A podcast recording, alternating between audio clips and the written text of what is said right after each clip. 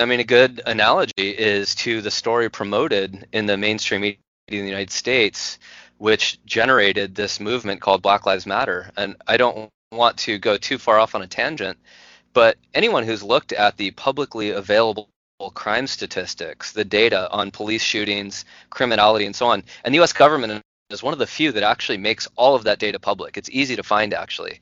Anyone who has taken a look at that knows that it's just extraordinarily rare for police to shoot unarmed people, and let alone unarmed black people. And in fact, if anything, they shoot them less often than you would expect, given background criminality rates. So, for example, last year, according to the FBI, nine unarmed black men were shot by the police, and 23 unarmed white men were most of which on both sides were resisting arrest, right? Either with a knife or they were wrestling the cops, and you know maybe a few of those were unjust.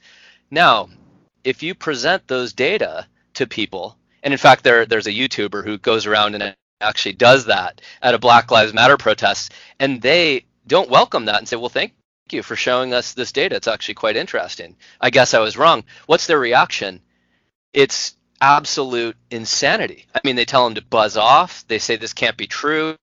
Where do you get your data? He said, well, it's the FBI. This is not true. Uh, you know, they, they won't even look at, you know, if you show them the data on a piece of paper, they won't look at the paper.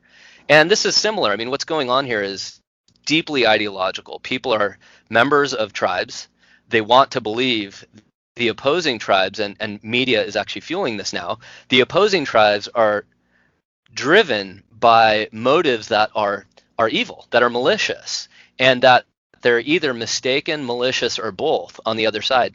This is what's driving this and what's driving the media to present these anchors and then to get these people to either consistently vote in a certain direction or tune into their network and sort of direct their two minutes of hate at the opposing networks.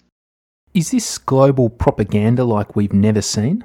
It sure is. And I think the big story story is a story that I've been on about for a few years now. It starts in the universities, especially American universities. I'm, I'm aware that we export our worst ideas to, to the UK and Australia and so on as well, but they really start here, or they did start here, certainly a few decades ago, and they've really picked up steam.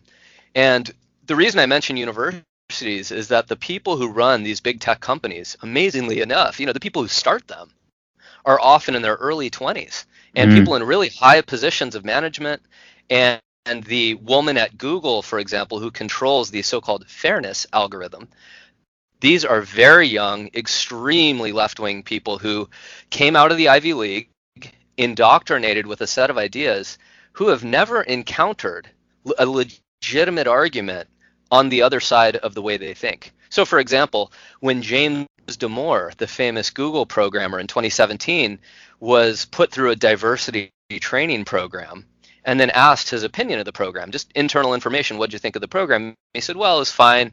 I support modest efforts at diversity, but I don't think we'll get to exactly 50 50 men and women, at least in programming, and here's why.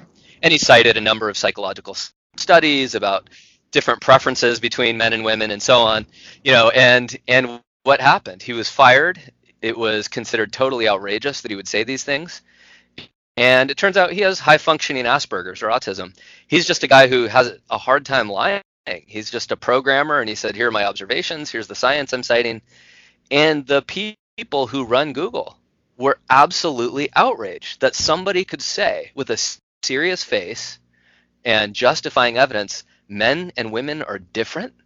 That's that's sick. You must have some kind of mental disorder, you know.